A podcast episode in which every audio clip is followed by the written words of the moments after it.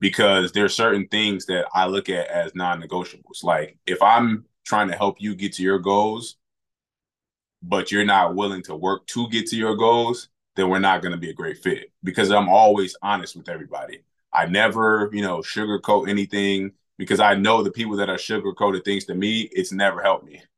Like looking back on it, it never helped me. So I know if I sugarcoat things for other people, it just won't help them get to your goals. So the ones that are willing to listen to honest criticism, constructive criticism, I know, okay, they're probably going to buy in easier. So what I tell them, they'll listen. And I'm pretty confident that if they follow what I tell them and they're talented enough, they'll get to their goals. Welcome to the Key and Mang audio experience, where you'll hear from two up and coming therapists looking to enhance the lives of listeners by addressing health, wealth, lifestyle, and overall growth. Tune in to hear the latest lessons learned on the Key and Mang audio experience. This episode is brought to you by Varela Financial, the experts in student loan repayment solutions. Not sure what to do with your student loans? That's how we felt before scheduling the free call with Varela Financial, where they helped us create plans based on our lifestyle and goals. For more information, check them out at www.varelafinancial.com or click the link in the description to schedule your free call. Welcome back to the latest episode of the Key and Mang audio experience. I'm your host, Mang, as always, and my fellow co-host, Key. Key, what's good? What's up, Mang? How are you? Um, living, living lavish. How are you? Same. I'm always living lavish. Yep. Coming back to regular life mode. back to regular life mode after wedding season. yes. But today we're bringing back a friend of the show, Kamal Shasi, who in the time since we last spoke, um, he's been he's been busy. PT school, running a business, living life, helping hoopers, adjusting North Carolina life, but Kamal, what's good? How are you? What's going on, y'all? Thank you for having me back. Of course, of course. No, we're we're just gonna open it up to kind of catch us up where things have been going to about this time last this time last year or this time last year. Yeah, so it's actually time has been flying. Uh, it felt like I was just on here with y'all um not too long ago, but yeah, started uh PT school. So I moved from Chicago to North Carolina. Um, wasn't my first time like ever moving. I've moved, you know, across the country before and things like that. So that wasn't brand new, but just moving in general, anybody that has moved knows that that can be a long process. So just moving, um, deciding to start a business, um, starting PT school, those are two things that people don't decide to do at the same time, but um, I haven't always done things that people have considered conventional. So decided to start a business um, as I started PT school. And uh, yeah, so getting going with school, almost done with year one, which is crazy because I feel like I just started. So finishing up with year one, uh, business is starting to take off a little bit. Um, things are on the horizon. So school, PT school, they're all kind of coming into its own at a at a great time as I finish up year one. What was the biggest adjustment for you with PT schools, like starting PT school? Because I know, like you said, moving can be stressful, can be different. Trying to uproot your life and start a new chapter, and then getting thrown into PT school. That's not an easy transition. How how has the adjustment been just with the workload and being in a new in a new city? Yeah, so I mean, you guys have been through it, so y'all kind of probably have an idea of what I'm going to say, but I would say before I started, everybody that I know that, you know, was either in PT school or has finished, I would always ask y'all, like, you know, how is it? What should I look forward to? Some people are like, oh, it's not that bad. Or some people are like, oh, it was terrible. So you kind of hear everybody's opinion. But I think in general, I always heard like, oh, it's going to be tough, but, you know, you'll be all right. But PT school is one of those things where you kind of have to go through it by yourself to be the judge yourself. So I started and I knew it would be rough, but you don't actually see how rough it is until you get going. So I started out and you know, it wasn't that I was wasn't trying hard. It was actually it's probably the opposite. I think I may have been trying too hard. So, you know, it's kind of a roller coaster. You'll get an exam you'll do really good. You'll feel like you're on the top of the world. You know, you're the smartest person, blah, blah, blah. And then you get another exam and then you're like at the bottom of the class.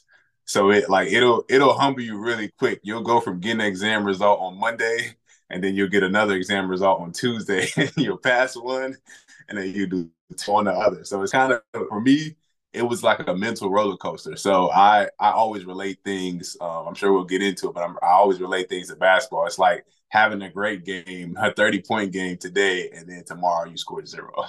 So mentally, it'll kind of mess you up. So as I'm finishing up year one, I think for me going into this next semester, uh, obviously the goal is to pass, but my second biggest goal is to make sure that I kind of stay mentally, you know, stable the whole time instead of being kind of on a roller coaster. Yeah, I, I remember those days, the the ups and downs. I think I think everybody's first year they try to like they try too hard and then like you kind of just realize like I just need to pass. Well, some people don't ever realize that they always want to compete, but I think most of us realize that. Um, so I think that'll that'll help with your like mental groundedness. In terms of basketball, what exactly are you helping hoopers with in your business? Yeah, so for me, um, when I was in high school, I was I was a pretty good high school basketball player. Like, you know, all conference, all state, all of those things. But at the same time, I just never felt like I got recruited the way that I should. Like a lot of my friends were, you know, getting recruited by Big Ten schools and getting recruited by all of these really big, you know, D1 schools. And I had, you know, interest from those schools. Like they would call or send letters and things like that. But I just never had scholarship offers from really big schools. You know, it was a lot of, you know, D2 schools or D3 schools and things like that. And I, I like, these were my friends. I would always play against them. So I knew in the back of my mind, like, I'm just as good as these guys. And they felt they like they knew the same thing. Like they would, they probably wouldn't say it, but like they knew I was just as good as them. So for me, I just always felt like, I mean, I know everybody feels like they're underrated or not appreciated, but I honestly felt that way. And I had like the results to back it up. So for me, like people cared about me, but I just never really felt like I had somebody advocating for me. So it was never like, hey, I have this one kid he's an all conference player. He's led his high school to the state championship game, you know, final four two years in a row. He's a winner. He does all the things that you want in a player. I just never felt like I had someone advocating for me. So now I feel like I'm in a position where I talk to a lot of high school basketball players. I discuss, you know, if you follow me on Twitter, I discuss basketball 24 7. And I always have people reaching out asking for advice. So I kind of said to myself, like, if I'm giving all this advice out and I've been in a similar position to a lot of players, why not be that person now that can advocate for them so that they're not in a position where they're looking back years later and they were like, oh, I eventually got to play college basketball, but it shouldn't have been that tough. Like I shouldn't have to be an almost 4.0 student and still go to a junior college because I wanted another year to get more looks. I was one of the few players that was in the junior college, not because I didn't have the grades. Like I had almost a 4.0. I went to a junior college because I didn't have the looks that I wanted. So I said to myself, I don't want somebody to be in a similar position to me where they're capable of playing at, you know, a certain level, whether it's a D1 or D2 level or whatever level their game says they should play at, and not have someone help them out. So for me now, I just basically help high school basketball players with their uh, correct mindset. That's the first thing, because if you don't have the right mindset, you won't get anywhere. And then second part comes the body, which is kind of what I'm, you know, basically doing now, being a PT student. So, you know, if you're not on the court, if you're not, you know, if you don't have the proper injury prevention things going on, if your body's not prepared for the rigors of a long season, you're not going to be on the court to show them how good you are. So those are the first two components that I kind of, you know, focus in on. And then the last component is the exposure. Because if you have, you know, the mindset, the body, but nobody sees you playing, you know, it's kind of pointless. So kind of combining all three of those things, those are like my three pillars that I kind of go off of, combining all th- three of those things.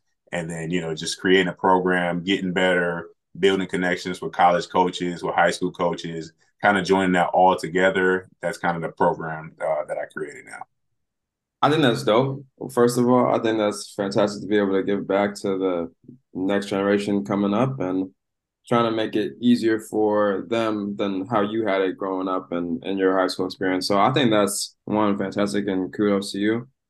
My second question is how long did it take for you to take the leap from all right, this is an idea to uh, I'm about to really jump on this, even though I'm going into PT school. I'm about to my life's about to change a lot. How long did what was that transition like from idea to actually starting it? Yeah, so it's so specifically this business, it wasn't a while, but just in general, like I started out undergrad as a business major. Before I even went the PT route, I started out as a business major. So it was always like, you know, once I decided on PT, it was always, do I want to open my own clinic? I had that idea for a while. Then I was like, ah, I don't know. Then it was like, you know, do I want to work with sports teams? So it it, it was kind of a, a, a business mindset from the beginning. But then as I started PT school, like there are a lot of great things about PT, but I can kind of see where things are going. So me trying to get ahead of, of, of things as I usually do, it's like, okay, I'm still gonna do PT because that's what I love to do. You know, that's what I'm here for. That's what I'm in school for.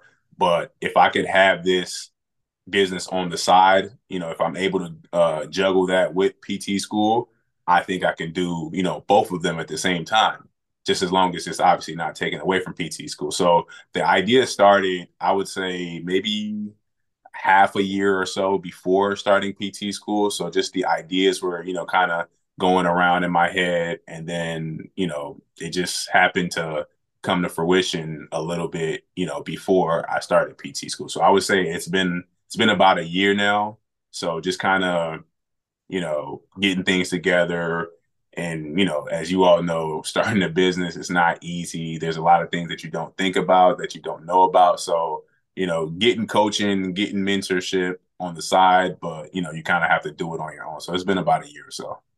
What are some things that you've learned so far in the process of starting your business in terms of helping hoopers? So I'll, I'll put this in different parts. So the actual working with high school hoopers, I love it because I see a lot of myself in them. But I also like one thing that I have learned is like high school basketball and recruiting, you know, college recruiting in general, it's a lot different. Like all of these high schoolers, they're like their own entities now. Like they're their own businesses. Like, you know, I I talk to high schoolers every day, and some of them are like, "Hey, uh, they'll have something in their bio like email for inquiries or stuff like that." And I'm like, "Huh?" I'm just like, "Are you are you running a Fortune 500 company, or are you, you know, are you a high school basketball player?" So it's it's a lot different. They're they're more so I would say it's it's kind of cool to see. Some of them are are very professional. Um, they'll get you know a, a write up from a scouting service, and they're you know they're tweeting them like, "Hey, thank you for the write up. Uh, for for any questions, contact so and so." Well, uh, it was for me when I was in high school, it was just like, "Oh, cool, somebody you know wrote a write up about me," things like that. So I would say that part is different. The way that high schoolers handle themselves now. Um, and outside of that, one thing that I was sadly mistaken that you probably know, you don't get the support that you think you would. Like for me, obviously like my immediate family, my sisters and you know, things like that, like obviously they always support me, you know, but other people that I thought would support, you know, I post a lot of content. You'd be surprised, like most people won't repost it. Most people won't like it most you know most people won't share it things like that where they'll they'll share they'll share something from the shade room before they share something from the actual friend which is like the part that i was sadly mistaken. So i think that's the the sad part. I don't see the support that i thought i would but at the same time people usually just support things when it takes off anyways. So you know right now is the beginning stages where you kind of you know shaping the business how you want it to look but hopefully for me in a few years when it does take off, all the people that weren't supporting now, they'll be supporting later. So I would say those are the two main things that were kind of a, a, eye opener for me. Yeah, they'll be sending your their kids over your way in, in time. So don't worry about it. Just keep just keep trucking along and and you'll you'll get to where you're supposed to be. But I my question is in terms of you talked a little bit about what the differences and similarities were in the in the high school game between when you were in high school versus now when kids are in high school. How has the game changed from when you were in high school versus now? Well, like what are you seeing from the players now? Are they more skillful, IQ higher, are there similarities, differences from the game now versus then? Yeah, I think the similarities come like the better players, like the top players, you know, every high school team you see like the best player and the second best player. Like those levels of players are still the same. Like the best are still the best. You know, there's no difference in that. I would say in general though, I think the skill level, like a lot of people in my age group, like a lot of us don't want to admit it, but I think the skill level is higher. Like there's just more exposure now. Like every NBA player, you can literally go to YouTube and type in some player and you can watch them work out. Every player. You can see their workout, what are they working on, who they're working with, how they work. You can see all of those things now. So as a high schooler, if I can get on YouTube and watch Steph Curry's entire workout or go on Ball Is Life or Instagram or anywhere and see what these pros are working on, I'm going to go to the gym and work on the same exact thing. So the moves that they're seeing, not only during the game on national television, but you know, behind closed doors, they're seeing all of those things. So there's just way more exposure. So if you have more exposure, that just gives you more tools to expand your game as a player. So I would say in general, the skill level is higher. Um, the difference that I would notice um, from when I played, it's there's a lot of people that love the game. Don't get me wrong, but I think now it's more so what can the game do for me, which is not always a negative. But when I was in high school or even before high school, it just wasn't thinking that. It was just I love to play basketball. I'm gonna play basketball. Like there was really no reason behind it. Whereas now it's like, uh, if I play basketball, you know, I can get to this place, or I'm gonna get noticed by the girls, or I'm gonna get noticed by this person and that person. That just wasn't really a thought process. It was more, I would say, it was more pure back then. Whereas now, which is not always a bad thing. Whereas now it's like, what can this do for me? I think it has to be like some type of balance. I do think it's a it's a good thing that kids are now being able to like have the opportunity to benefit from their skills because I think at one time like colleges weren't paying these kids at all anyways. So I think it is a, it's a good thing, but I also at the same time I think in order to get to that point, you have to it has to have you have to have some genuine like love for the game to even get to that point. You know what I mean? So I think as long as you have that balance, you'll be good. But I think it is good to see that um like people are able to benefit from the sport because it wasn't always like that, as you know. Yeah, I don't. I I think you're you're, you're definitely right. A lot of the change that I noticed, it's not all on the actual players. Like the rules are different. There's different things in place, like you said, like NIL, things like that, where it's if if I'm thinking back now, let's say if I was in high school now and I'm, you know, a top player or whatever the case may be, what I would have thought 10 years ago, like, hey, I have these two different schools. How am I going to decide on these schools? Now it's like, this school is offering me 150,000. This school is offering me 50,000.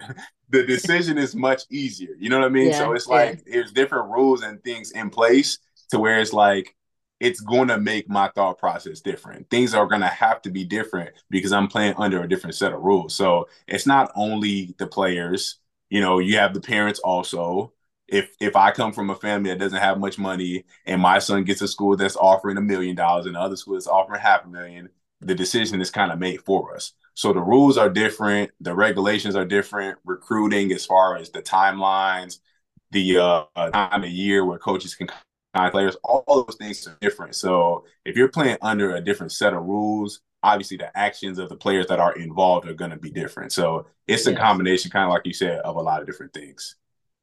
Yeah.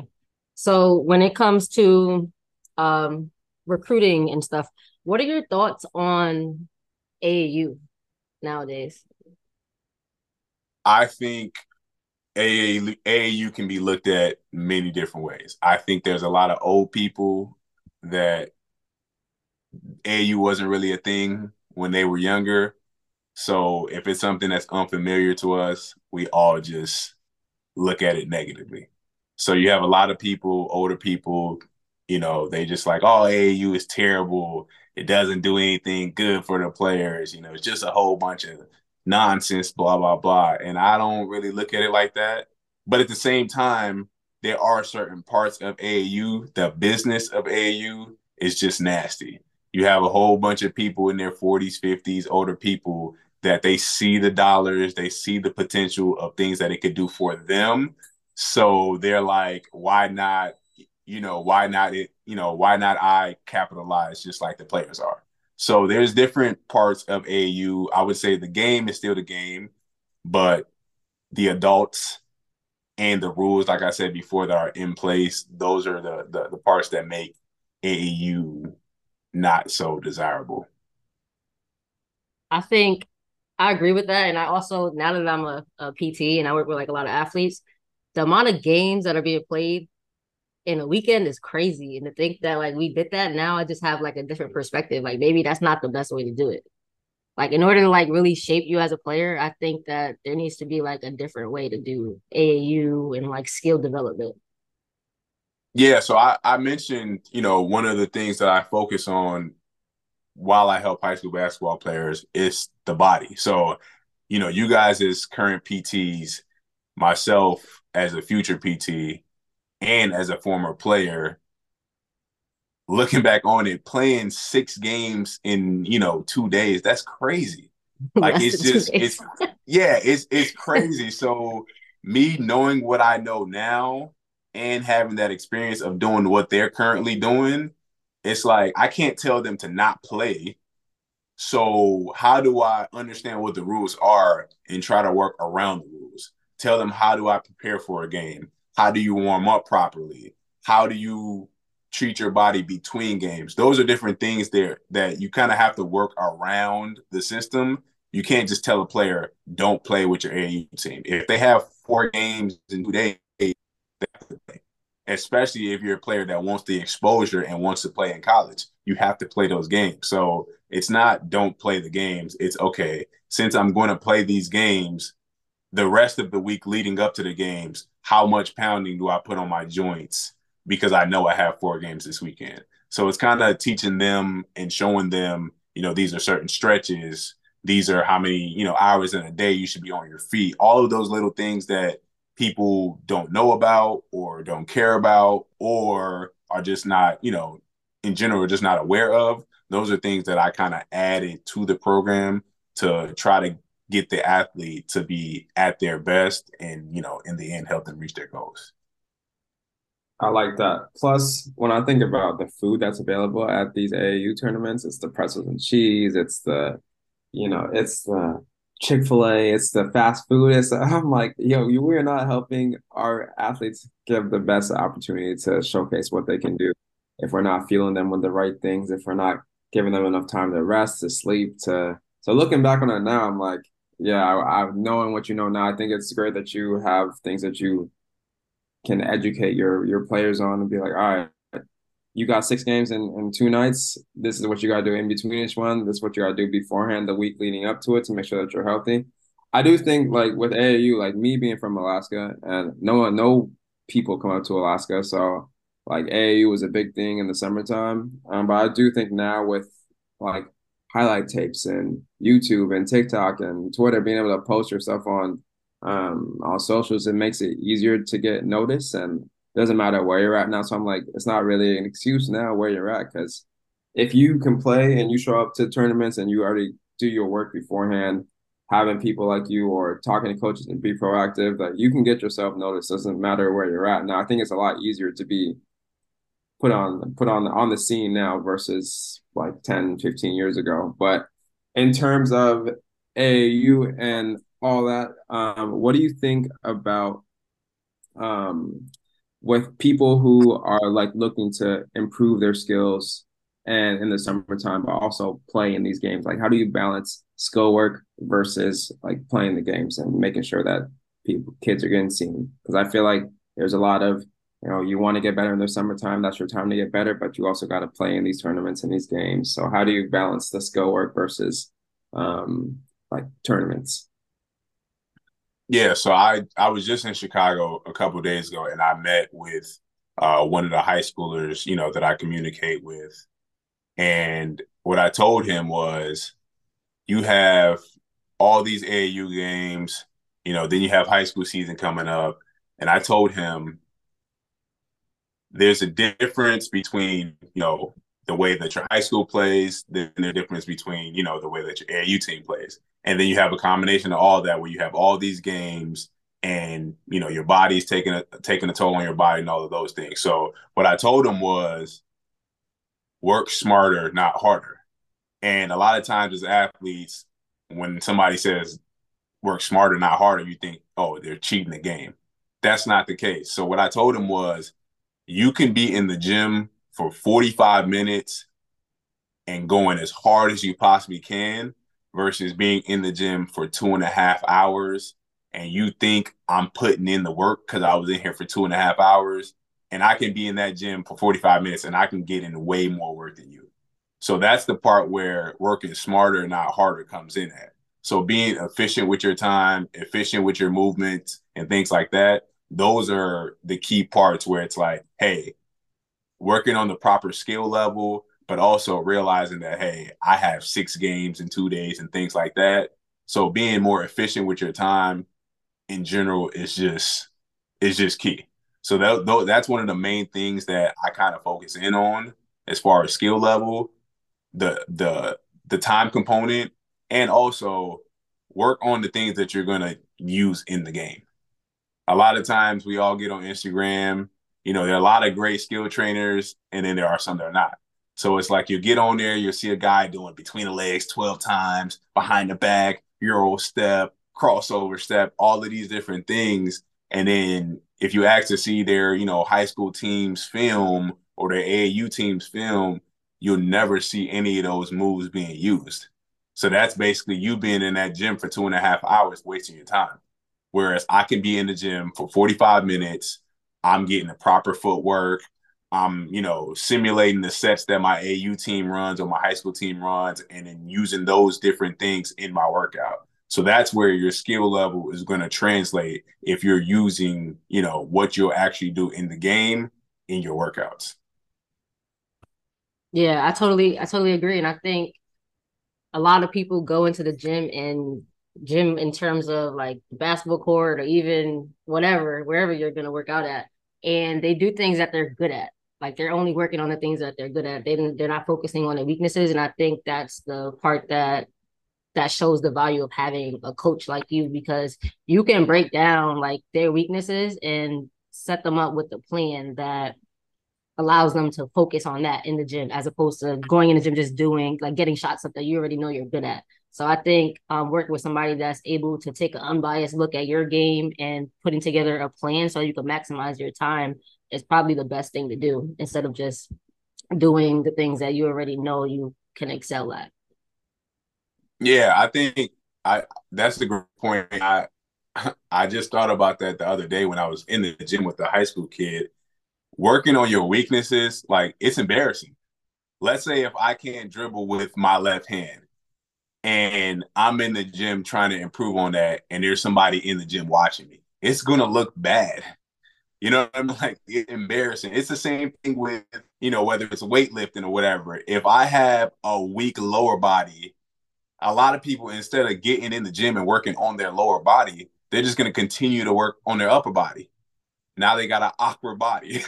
so it's like, no, get in there. It's only gonna be a weakness for a certain amount of time. Certain soon that weakness is going to turn into a strength. So if you have a small upper body and you get in the gym and you start to work on that upper body, you look up in six months, it's not going to be a small upper body anymore. So the same thing comes for basketball. Like you can't dribble with your right hand. You get in that gym and you do a lot of your drills and a lot of your finishing with your right hand. You're going to look up in six months and that embarrassment isn't going to be the same. So it's like humbling yourself, realizing what your actual weaknesses are and working on that. That's how your weaknesses become a strength. How do you work on working on the weaknesses, but also maintaining that confidence in the player's skill set and abilities. Because I feel like you could lock somebody up and have them work on their left hand all day, but if they are not confident in their ability, if they lost their confidence and because their left hand is weak, how do you make sure that you're still working on that left hand but building up their confidence at the same time? I think where I think that's where a lot of times someone like it doesn't have to be me. It could be, you know, a parent or whoever the case may be, but someone like myself, I think this is where people like myself comes in at cuz if you want to shy away from that weakness or, you know, lose confidence in, you know, using your opposite hand or whatever the case may be, there's going to come a point in time where that thing is going to get exposed. So my example, like I said before, let's say if I can't dribble with my left hand and I don't have confidence in it and things like that. Soon, like let's say if I plan on playing college basketball, at some point on my road to playing college basketball, me not being able to use my left hand is going to get exposed.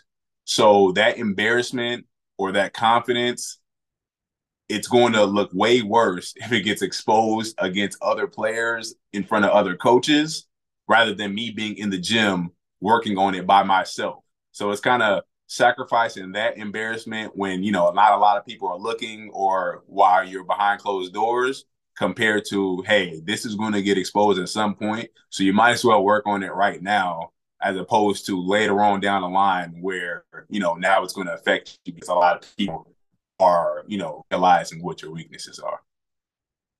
Yeah, I, I like that. I had we went I went to a um last year I went to like player development conference in LA with um Coleman Ayers and Tyler Leclerc. They hosted it. But um Josh Fan, he presented and he's one of the guys who he trains Jeremy Lin. And he was talking about Jeremy Lin has a hard time. He's really strong going to his right hand, but going left and finishing left, he has a hard time with. So they spent one summer like everything left-handed. And then they came back the next year and he was like, his left hand had improved, but his overall game hadn't made the jumps that he was looking to make because they focused so much on the weaknesses that they hadn't involved, worked on the strengths and stuff. So Jamie wasn't feeling as confident in himself and what he could do because the thing, and then Josh was like, so looking back on it, what I wish we would have done was, you know, I got to focus on his strengths and what he's good at, but develop his weaknesses in smaller chunks of chunk of time, understanding it's not going to improve. He's not going to go from A to B in just one summer. It's going to take years to develop that skill. And so getting him to understand the long game from, you know, year one to year five, you'll see a big difference from year one, summer of year one to the start of year two, you know, so just like looking back, I thought that was cool to see that, yeah, we work on the weaknesses, but we also make sure we develop what he's good at or what the player's good at to make sure that they're feeling confident in themselves, but we can still find plays ways to improve.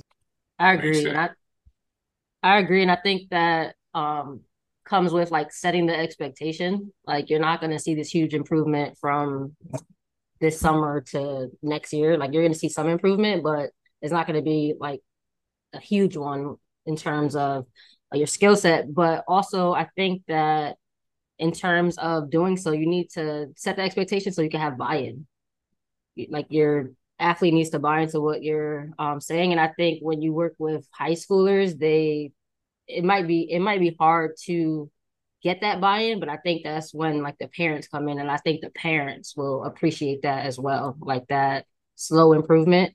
Um, and speaking of parents, how do you how do you get the parents to like invest into your program? Because I, I would assume it's not the high schoolers that are investing; it's the it's the parents. So, what is that conversation like, um, and building trust with them? So the thing that the way that I look at it is, everybody's not a great fit for me, and I'm not a great fit for everybody else. So I kind when I when I speak to these different players and their parents, I let that be known, you know, from the beginning. So I realize every time I get on a call, I'm trying to learn about the actual player and the person that they are. And but at the same time, by the end of the call, yes, I'm trying to see if we're a great fit to work with each other. But I also know like it's a strong possibility that it won't be the case because there are certain things that I look at as non-negotiables. Like if I'm trying to help you get to your goals, but you're not willing to work to get to your goals, then we're not going to be a great fit because I'm always honest with everybody. I never, you know, sugarcoat anything because I know the people that are sugarcoated things to me, it's never helped me. Like looking back on it, it never helped me. So I know if I sugarcoat things for other people, it just won't help them get to your goals. So the ones that are willing to listen to honest criticism, constructive criticism, I know, okay, they're probably going to buy in easier. So what I tell them, they'll listen. And I'm pretty confident that if they follow what I tell them and they're talented enough, they'll get to their goals. So as far as the investment portion, I just think if something really matters to you, you'll invest in it. So if I say, hey, I want to get stronger, if I'm a woman and I work with you, for example, and I say, I want to get stronger, and you're like, okay, to work with me, it costs this much. Some people are going to be like, ah, I can't pay that. But some people that really want to get stronger, they're going to pay that. Because think about it, everything that we all like, any anything that anybody wants, we'll pay for it if we really want it. Like if it's a new pair of sh- new pair of shoes that come out, if I want it bad enough, I'm gonna pay for it. Now, if I don't want it bad enough, I'll make every excuse in the book as to why I'm not gonna pay for it. Ah, I got this coming up, I can't pay for it. Ah, I got this coming up, I can't pay for it. But if I really want it, I'm gonna pay for it. And then looking back on it, I might be like, "Ooh, I shouldn't have paid for it, but I really wanted it." So it's just a matter of how bad do you want something, and the players that you know really want it really want to make it to that college level, those are the ones that are probably going to be a great fit to work with me anyway. Do you find that you're having to fight a lot of negative beliefs about D1 versus D2 versus D3 versus JUCO and the route that a player takes on your on these introductory calls or do you feel like kids are more kids and parents are more receptive to the other options of playing college ball? I think that's that's a great uh, great question because I think in general, the general public, the games that we see on TV are obviously high major D1 games, right? So you have your Dukes, your K- Kentucky, you know, all of those kind of schools that when you turn on your TV, those are the teams that you're going to see, right? So everybody, you know, naturally wants to play at those schools. But for me, as someone that played at the Division two level, and also at the JUCO level, I know the level of players that are at these levels. Like when I was in junior college, we had two players that were in my conference. They ended up playing in the NBA. So I know that there are great players at every level. So telling someone, hey, you're not going to play at the D1 level, most people, they're going to think it's disrespect. Other people, they're going to be like, okay, that makes sense. That's a humbling, you know, thing to hear. And they'll take, you know, what you have to say. So it's it's kind of a matter of being real with yourself. And I tell them all the time, you have to be honest with yourself because if not, someone is going to be honest with you later on, and that's going to hurt. so if you're honest with yourself, there's nothing that someone that can can tell you about yourself, if it's the truth, that's going to hurt you. So if I tell you, hey, you're more of a D3 player than a D2 player, and you're honest with yourself, that's not going to hurt. Now you can disagree, but it's not going to hurt you. You know what I mean? So I kind of set those expectations from the beginning, and I let them know that 3.4% of high school basketball players play in college, not at the D1 level, in college in general. So you have 3.4% that play, you have to kind of shorten that down for D1 it gets to like 1% or so. D2, it's like another 1%. 1%. D3, it's like 1.5, 1.4%. You know what I mean? So if those are the numbers, I didn't make the numbers up. It's coming from somewhere. So if you count out the amount of players that there are, there's just way less scholarships than there are players. So a lot of people are just not going to end up playing in college. So you have to be honest before the world is honest with you. And then to follow up on that, what are the what is differentiates a D1 player, a D2 player, a D3 player at the high school level? Like, what are the traits that you need to see to know that, all right, this person could go D1 versus this person probably be better D3? I think the main difference is the athleticism. The speed and athleticism is the main difference. So, from what I've seen, what I know is the skill level it's not that much of a difference. Like if you get a guy that's a good D2 player and a guy that's a D1 player, put them side by side, you know, in a workout where they're just handling the ball, shooting the ball, there's not much of a difference. Now, when you tell them go to the basket and finish over someone that's six eight that can jump through the gym, that D2 player will have a harder time than the guy that's at the D1 level.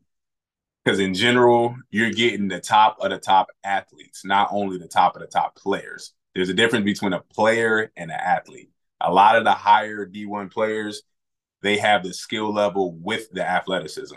A lot of the D2 players, they have the skill level, but the athletic part and the speed component is just not as high. It's pretty high, but just not as high. So I would say the main difference is just the speed and athleticism. It's just ticked up to a little bit of a higher level. So for me, I played at the D2 level. There were a lot of athletic players, but when I would come home over the summer, a lot of the people that were playing at, you know, Illinois and all of these bigger D1 schools, I can tell the difference between playing against, you know, players at the D2 level and playing against them. So that speed and athleticism, it's just ticked up to a little bit of a higher level. What about the difference between D2 and a D3 player? It's also the same thing as a D1 and D2. So it's another step down as far as the athleticism. It's like skill level as far as shooting the ball, handling the ball, there's not much of a difference but that speed, like the the amount of time, money that's invested into the you know skill training and the the speed and athleticism, all of those things, like it, it's just a little bit less money and a little bit less time invested when you compare different levels. So if you go into the athletic department of a high major D1 school compared to a D2 school, you'll look around, you'll see the equipment, you'll see the weights, you'll see you know, the strength coach and things like that, like they get paid the big bucks at D1 for a reason. Then you take a step down to the D2, it's a little bit less money invested, a little bit less time invested. And then you go to a D3, you'll see the same thing another step down. So in general, all D1, D2, and D3, like the levels in general, they're all skilled. They can shoot the ball, they can pass the ball, they can handle the ball. But you'll just see that athleticism and that speed is just a little bit slower as you go down level to level to level. And with the guys that you're working with or the girls, are there trends that you're seeing in terms of like are there certain weaknesses that a lot of players seem to have or are there are there things that you're noticing that if you touch up on these things that that'll help them translate to the next level? I think it's the shooting. Like it that seems pretty obvious, but when I talk to someone, you know, a high schooler, and they ask like what should I work on? With me not even seeing their game, I can literally just say work on your shooting. Like shooting the basketball, like if you can shoot the basketball, that's a skill that will work at any level. like if I haven't played in a couple years now, but if my jump shot is still on point, I might not be able to guard as you know as good as I used to a couple years ago, or I may not be as athletic. But I guarantee you, if I can shoot the ball at the same level, you can put me on the court right now, and I can survive. So sh- shooting translates no matter what level, no matter you know how long you've played. So I can just say automatically work on your shooting because if you can shoot the ball There'll always be a school that'll be interested. And if you take it a step further, if you're in college and you can shoot the ball, there'll always be a pro, uh, pro team that'll be interested. So shooting, I would say, is the main thing that I, you know, kind of focus in on. And then, you know, regard handling the ball, you know, being able to create a shot. If you can create a shot for yourself, a good shot, that's always a plus because uh, most people honestly can't do that. So shooting is the number one you know, main skill that kind of translates that I would say everyone should be putting in, you know, adequate amount of time on. Are there skills like let's say if I'm a let's say it's not shooting, what's the second skill that you feel like should be that's more translatable from the high school game to the college game that should people should work on? So I'm gonna I'm gonna take this a different way. I don't I don't know if this is an actual you know, skill in terms of get in the gym and work on, but I would just say IQ of the game. So I had a friend, his uh he has a family member that's not in high school yet, but he's uh, I think he's in eighth grade, and he says how how do I get him better in general? And I said just sit down with him and watch basketball with him all day. For me growing up, like my dad or my friends, you know, family members, I was just around people that love basketball. So literally, I would watch basketball. You could ask a family member, any family member. I watch basketball all day, every day. And kind of with anything, the more you see it, the more you'll just get better at recognizing things. You'll recognize patterns. You'll recognize plays. You'll recognize, you know, different things within the game just from watching over and over and over. So just understanding the game, you just have to watch it. Just be a student of the game, watch it all day, every day. And by doing so, other things become easier. You'll recognize things that others don't recognize. So you don't have to get in the gym to work on, you know, your defense as far as, you know, stealing the ball from somebody. If you're watching it all the time, you'll know where passes are coming from. You'll know where plays are directed if you're just watching all the time. So I would say after shooting, just understanding of the game, IQ of the game is the most important part. Do you ever talk about with your um your athletes like steps after basketball? I do mention it, but I think they're so focused on how do I get to that goal that I don't want to kind of deviate them like, hey, yeah, you, you want to work on getting to your goal, but like, how about after your goal? Because they're working yeah. so hard on just trying to get to the goal. And I know how hard that is. But, you know, for the people that I end up working with for a longer period of time, you know, as things are getting going now, I'm going to, you know, I tell people I'm signed up to work with you for a year, but this like partnership, this relationship doesn't stop after a year. So, you know, let's say you're a senior in high school, you get that scholarship offer that you want, you end up going to college. We're not directly working with each other, but our relationship, our communication, that lasts forever. So it's like, hey, you're in college right now you know, your college career is coming to an end or you're in the middle of it, what are you going to do after college? Those are things that I'm glad that I had, you know, in my mind, people told me even before going to college. So now I already had my plan after college. It wasn't like basketball or nothing. It was like, okay, basketball is my main goal, my main priority. I'm going to put all my energy and effort into it. But at the same time, just realizing the numbers, realizing how many people make it to the college level. So when you talk about the pro level, that has to shrink also. So just realizing that not many people are going to make it to the pro level. How am I going to use basketball as my tool? That's the main thing that I try to, you know, tell people in things that I'll, you know, focus more on as they get to that stage. Yeah, I think it's that's what I was kind of getting at because if only 3.4% of people play college basketball, then the numbers are going to shrink. And then I I've known like a lot of people who like they went to college and they majored in basketball, like nothing else. and now it's just like, what are you gonna do? And I think I really think it's important that people have like other ways to utilize their skills. I think a lot of basketball translates to to other things. And this made me think of it when you said uh, the IQ, because even if you're like not like a D1 player, you can if you have a good IQ of the game, you can create a create a career for yourself. Um, so just thinking of other ways, but I do I do understand how it's distracting in the sense if somebody's trying to get to that goal, you're not trying to look like 15 years ahead, you know. But yeah, it's it's that's that's a great point because I have like high school friends that didn't make it to the college level and mentally like they just still haven't recovered.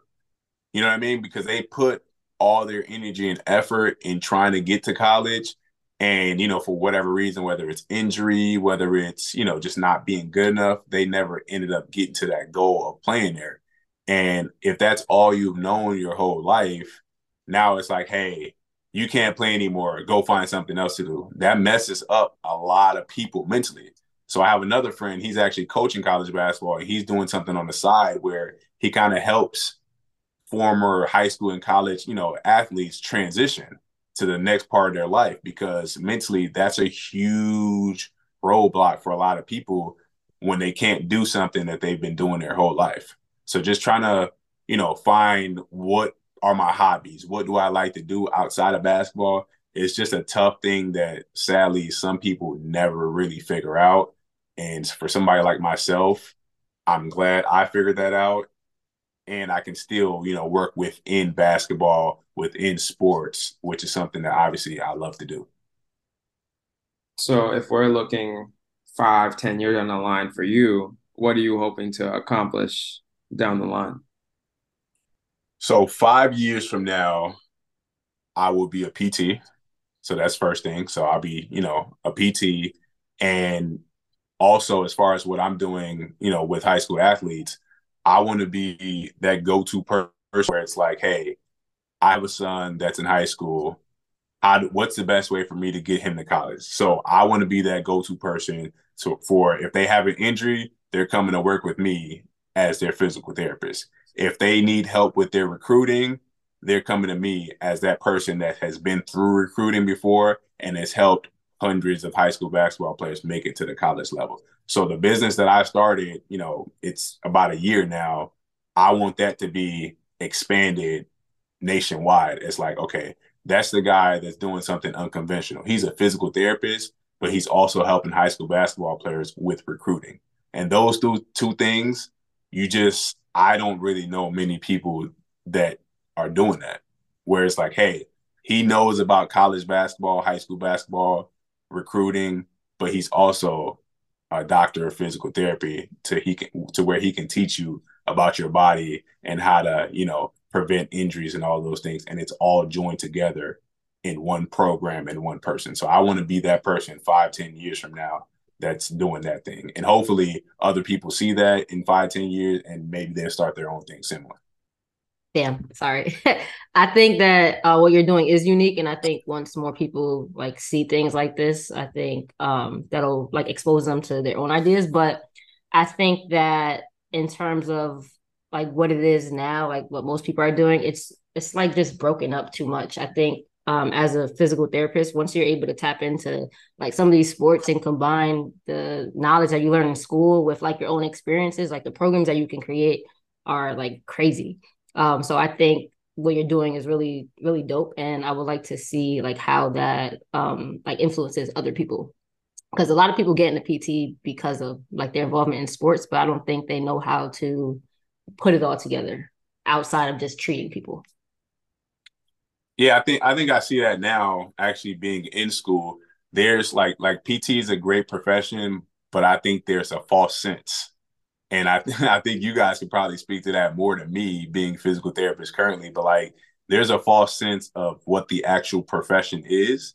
So for me, having friends like you all that I can easily just call or text or whatever the case may be and ask these different questions, I think people that are in PT school now, they have no idea of those things. So for me, it's like, okay, I know what the field is like. I know what I love to do how do I join all of this together to where it's like I don't look, you know, in five years and I hate what I'm doing. You know what I mean? So it's like there's many things within PT that you can do to make you not hate the job. And I don't want to be one of those people that hates the job. So it's like, okay, I like PT, I like basketball. Let me join those two things together to where it's like, I love this now. So that's where I'm starting now as someone that's, you know, finishing up their first year and hopefully, you know, going to continue it for years to come.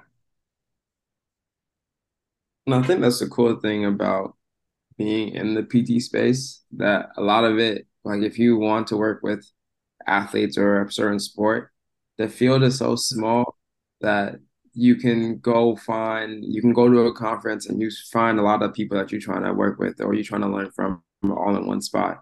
Um, and the competition really to to be elite in these different sectors is not that high. So I think it's just about the consistency and having the awareness to ask questions about things you might be weak at or things you don't have experience in, and then being able to apply the things that you know the people people in the positions where you want to be at um, are, are are telling you to do. And I think if you can build on that, then you suddenly go from you talk about like sports PT is like one percent. Like there's it's a short. It's like it's not that big percent percentage of PTs that go into sports or specialize in sports, and then you subset it into a, like basketball. It's even smaller. So then being recognized as one of the top in, in your in your field, I think that just also helps with the um, people referring people to you, or if they got athletes that are, um, you know, high level basketball player, like oh, Kamal works with with high level basketball players. Let me send this over to him because I don't have that much experience in that. So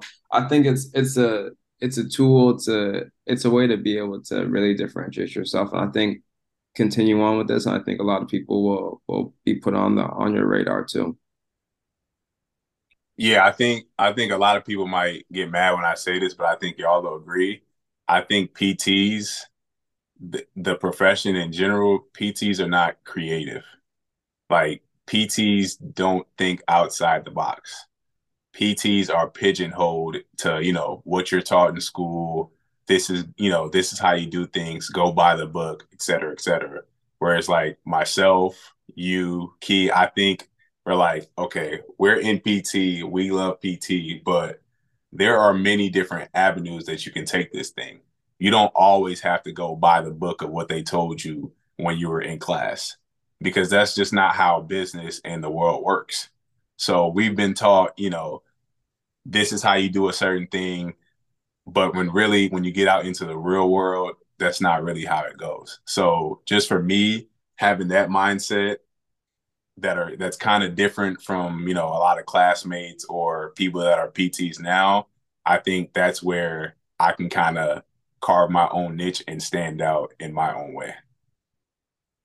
Yeah, I, I agree 100% with everything you said, obviously. But I think a lot of it too is that, yes, most PTs aren't creative. And I don't think that people like actually realize how much you learned in PT school. Like we learned so much stuff in PT school that doesn't just translate into being in the clinic. I feel like being in the clinic, I only only use like 20% of what I learned. But in terms of like talking to people, building relationships, in terms of getting people to actually like just take action on something. Like there's so there's so much like untapped potential in other places that I think PTs need to like can step up and like make a difference. Like in the gym, I'd be seeing people do the craziest shit. Like the craziest stuff. And I'm just like, oh my God, like there's like all you need is a PT, like people that know how to move correctly. It's like something simple like that. But I think we're just so used to like if it's not happening in the clinic, you can't impact somebody's life. And just thinking like that is, I think, is just detrimental to your own growth and success. And I think it's hurting. It's hurting the PT profession with everything that's like turning to being online. It's like you don't need to come into the clinic to get help or to to or help somebody. You know what I mean? So just thinking outside of the box. I hate saying that, but I do say it a lot, so I have to stop saying I hate saying that. But thinking outside the box is it's important. I feel like people are scared to do that because it's not what we were taught in school. But if you think about what we were taught in school, we don't even use the shit we were taught in school. Yeah, I, I think it's that, that's funny. Obviously, like the things that you were taught in school, you guys know more of that, you know, as current PTs. But for me, it's like classmates and you know people that are in PT, it's like, oh, we don't get the respect that we deserve. We don't get this and that. And there's a part of me, yeah, I agree with that. But at the same time, I'm like, I can kind of see why we don't get the respect. Mm-hmm. Like I wouldn't, you know, I, I mean? wouldn't respect PTs if I wasn't a PT. Exactly. like if I was in a different profession and I was like looking at PTs or whatever the case may be, I wouldn't respect it either. It's like you have to, like I, I know it sounds cliche, but you have to earn respect. And the way that you know a lot of things are gone about is just not in a respectable way. so it's it's understood why get the respect that you know we should. So going forward, people like myself, yeah, like the current PTs might not like what I'm saying, but at the same time, if you have people that think like how I do or in a similar way, in the next five or ten years, people like me aren't going to get walked over, and that's going to help the whole profession, you know, in in its entirety. So if you have more people that are like, okay, I have a certain way of doing things, and just because the book says this, I'm not going to do it. They're going to be like, ah, I can't walk over them as you know how we used to. And if you have a whole generation of you know new PTs that think that way, then that's how the you know profession as a whole gets its respect. So that's you know I'm not trying to lead a revolution or lead a new wave or anything like that. But like that's just how I am. That's just how I think. And I know that there are people out there like me that think that way. So I think, you know, hopefully in, in the next few years that could change. I think another thing that will help too is um, specialization. I think when you like school makes you try to be like tries to make you be a generalist, which is fine starting out, but I think people will have a better idea of what PTs do once more PTs specialize in something. I'm not saying like board certification. I mean like take your own experience, what you love to do, and use your knowledge of physical therapy to help people. Because if you think about it, all with when if you think about most people's experience with PT, they probably went to a general clinic, got heat, got ice, got stim, nothing else. And the reason for that is because you have PTs that are treating everything. And that doesn't help anybody. Like the outcomes suck. So I think once we get more specialization outside of just promoting residency, like true specialization and things that you are passionate about and you can actually get people outcome, I think that's when you'll see a big difference in people having more respect and more knowledge of PT. Yeah, if you when you when it comes to I mean something that a lot of people don't like to discuss when it comes to money, the people that are specialists get paid the most. So it's like, yep. okay, I'm in this PT for, uh, profession. I complain about not getting paid as much as I think, but you're a generalist. You know what I mean? Like people that are generalists, like if I ask you, what do you do? You're like, oh, I do this, I do this, I do this, I do this. I'm be like, uh, well, I only need help with one thing. So if you do 12 different things, the chances of you being great at one thing that I need your help at is not high. Like if I have knee issues and you know you're like, oh, I'm good at working with patients with back injuries, knee injuries, this and this and that. I'm like, no, I'm just gonna go to the knee guy because that's what he does. You know what I mean? So like I'm gonna pay that person more for that specific skill that he specializes in. So I think, you know, me being in school now, my teachers tell me, "Oh, you graduate as a generalist," which is what they're supposed to tell us. But at the same time, when someone asks me, I'm like, "Yeah, I'm in sports." Now that could change maybe as I, you know, go through clinicals or something like that. But yeah, I'm in sports because that's what I know. That's what I've done my whole life. That's what I'm good at. It could change, but as of right now, I'm in sports. That's what I do. And you know, in five years, when someone has a sports related injury, they're gonna be like, "Oh, I'm going to him." Not because he's a PT, but because he does sports. That's what he does.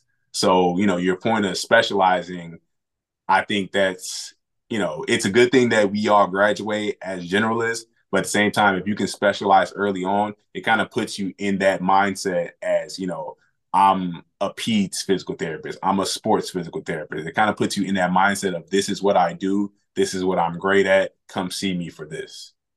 Yeah, I feel like us as a whole, profession as a profession, we just do a bad job of solving problems.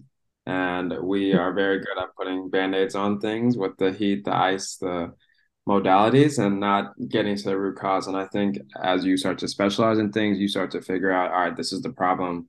This is how we're going to address it. This is the plan and this is how you're going to get back. And if you don't get back to this then we got to adjust the plan.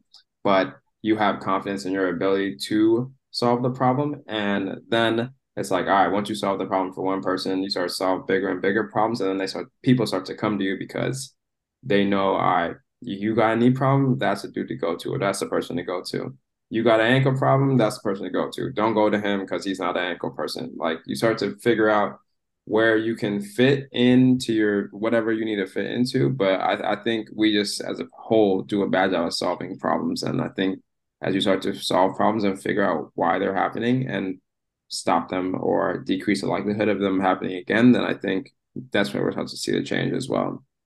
Yeah, they like it's always said a, a what is it? A jack of all trades is a master of none. It's like if I'm focused on 12 things, the chances that me of me being great at one of them is not that high because I'm focused on 12 different things.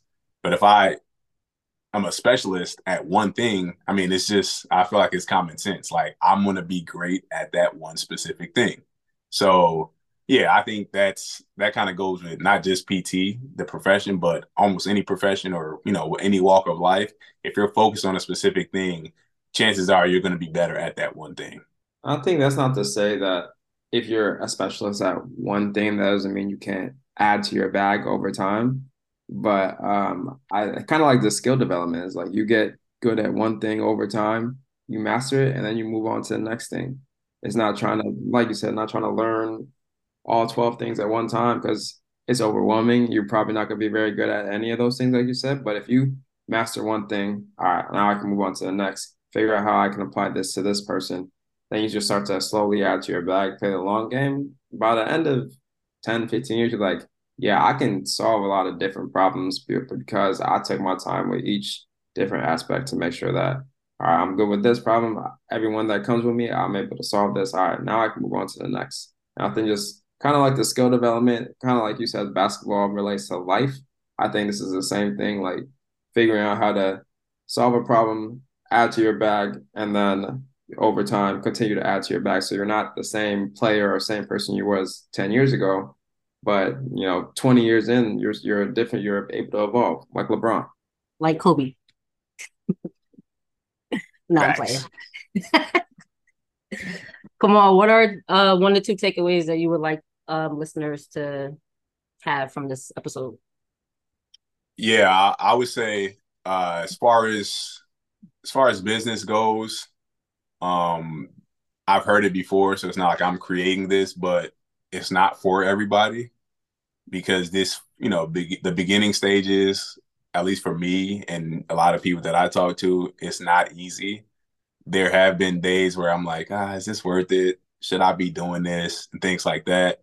But, you know, it sounds cliche. What is your why? What is the reason you're doing it? If you can go back to that and it's a legit answer and it actually means something to you, then you'll continue to do it. So for me or anybody else that's looking at it, it's like business is not easy. Starting your own, especially, it's not easy. But if you're doing it for a good cause, a good reason, then in the end, like I'm starting to see it a little bit now. Like I know it'll be worth it, you know, in the end. So that's that's one thing. And as far as like the PT profession, whether it's you know someone like myself that's currently in school or someone that's a new grad or someone that's you know been in the profession for a few years it's like what do you love to do figure that out if you haven't already and like you can specialize in that specific thing. You don't have to you know dim yourself down because the profession says so.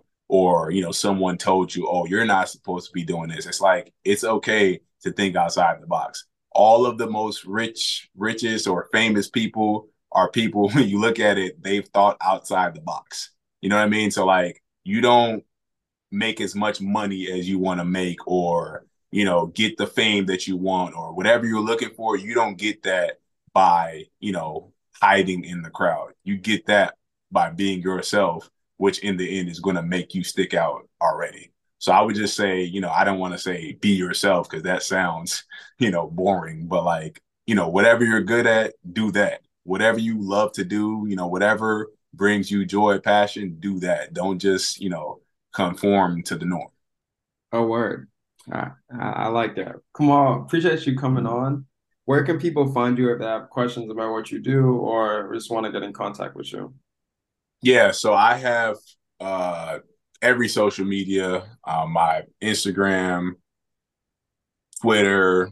I would say those are the two main places that I'm at. Um, I'm on TikTok now. I thought I would never make a TikTok, but I'm on TikTok. So I would say you know, those are the main places. Uh, Kamal underscore Shasi 23 or Kamal Shasi uh, underscore SPT on Instagram. Those are those are my places to uh, find me. Uh, for high school basketball players, I do have a new scheduling link uh, to schedule calls so we can uh, help you get to where you want to go, figure out we're a good match to work with each other. So I've been doing doing a lot of calls lately, you know, with high school basketball players that want to play in college. So that's a, a thing that I've been, you know, getting more of lately. And uh yeah, that's just that's just how things are going now until the uh the website gets up and running. So any high school players, any parents trying to make it to the next level, you guys know who to contact and make sure you guys do contact with him because he does does great work. So Kamal, we appreciate you coming on the pod and um, just taking the time out of your day to, to chat with us for a little bit. Always appreciate you guys. Then we'll catch y'all in the next episode. Peace. Thank you for tuning in to another episode of the Key and Mang audio experience. Make sure to subscribe, give us a five star rating and review, and we'll catch you in the next episode.